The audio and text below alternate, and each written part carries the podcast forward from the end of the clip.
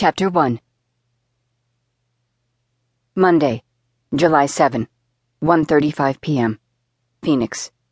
Jamie Dallas sat in the open doorway of the plane, resisting the urge to grip the sides. The wind roared like a freight train as she glanced down at the earth 10,000 feet below. A dark shape plummeted under her, about 20 yards behind the plane. She could catch him, but she had to go now. Fear, queasiness, and excitement rolled up into her throat. She crossed her arms and leaned forward, letting herself fall into space.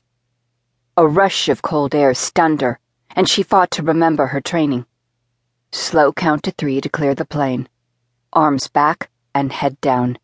She leaned right, aiming at her target. The earth rushed at her as she plummeted through space, the noise deafening like the world's biggest storm rushing by in an endless stream. Her target was upright, but still free falling. To escape, he wouldn't open his chute until the last minute. Neither would she. But could she catch him? So much was riding on this. Her stomach roiled after a minute of head-first descent. She'd made many jumps, but had never gone into a nosedive before. Her FBI training hadn't prepared her for this. Nothing had. It was the craziest thing she'd ever done.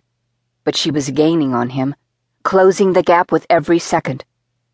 For a moment, she closed her eyes to calm her nerves and think through her next moves. When she opened them, she and her target were dangerously close to the patchwork fields below. But he was almost within reach. Another two seconds, and she would have him. A thousand and one, a thousand and. He reached for his ripcord. Shit. She had to make contact now or get the hell away. Dallas threw her arms forward, and her fingers brushed his. Yes, she'd done it. She arched her back to right herself, with feet down. Another pause to create space between them, then she grabbed her ripcord. The chute opened, jerking her body upward. The floating began. A peaceful conclusion to an exhilarating adventure but she wouldn't get to enjoy it for long. They were close to the earth, and she braced for a hard landing. She couldn't wait to gloat about her victory. Not only did Sam owe her a hundred dollars, but for the next week, he had to call her sir and give her sex whenever she wanted it.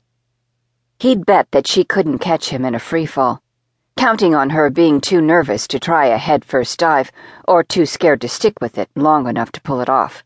Ha! Sam obviously didn't know her well yet, and probably never would. With any luck, she'd pick up another undercover assignment and get out of Phoenix for the rest of the summer.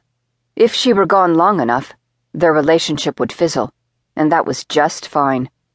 Her job was too rewarding to let a guy interfere with it. In the hangar, while Sam was still packing their equipment, part of his dues for losing, she peeled off the flight suit then checked her phone. She'd missed a call from Special Agent Gossamer, her supervisor. So much for her afternoon off.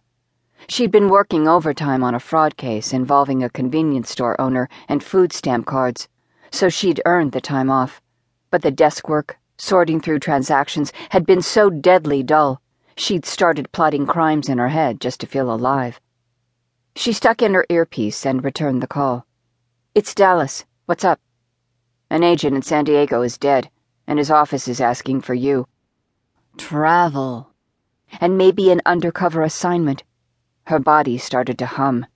Then she realized an agent was dead, possibly murdered, and remembered that her job was sometimes more dangerous than her hobbies. Dallas headed for the exit. Why me? I don't have homicide experience. We'll talk when you get here. Hey, wait! Behind her, Sam hurried to catch up. She'd momentarily forgotten him. It almost made her laugh. Straight faced, she turned back. Sorry, but I have to return to work. What about our movie date? The disappointment in his face didn't detract from his looks. She'd met him here at the airport on her last jump, and they'd been dating only a month. Why did guys get so invested? It'll have to wait. My boss is sending me out of town. She kissed him before he could respond, then whispered, Think how great the sex will be when I get back. Absence can be good. He pulled away and locked eyes with her. How long will you be gone? I don't know yet. She didn't want to discuss it, but she needed an escape plan. We don't have a commitment. You're free to do what you want while I'm gone. And so was she. Dallas headed for the door.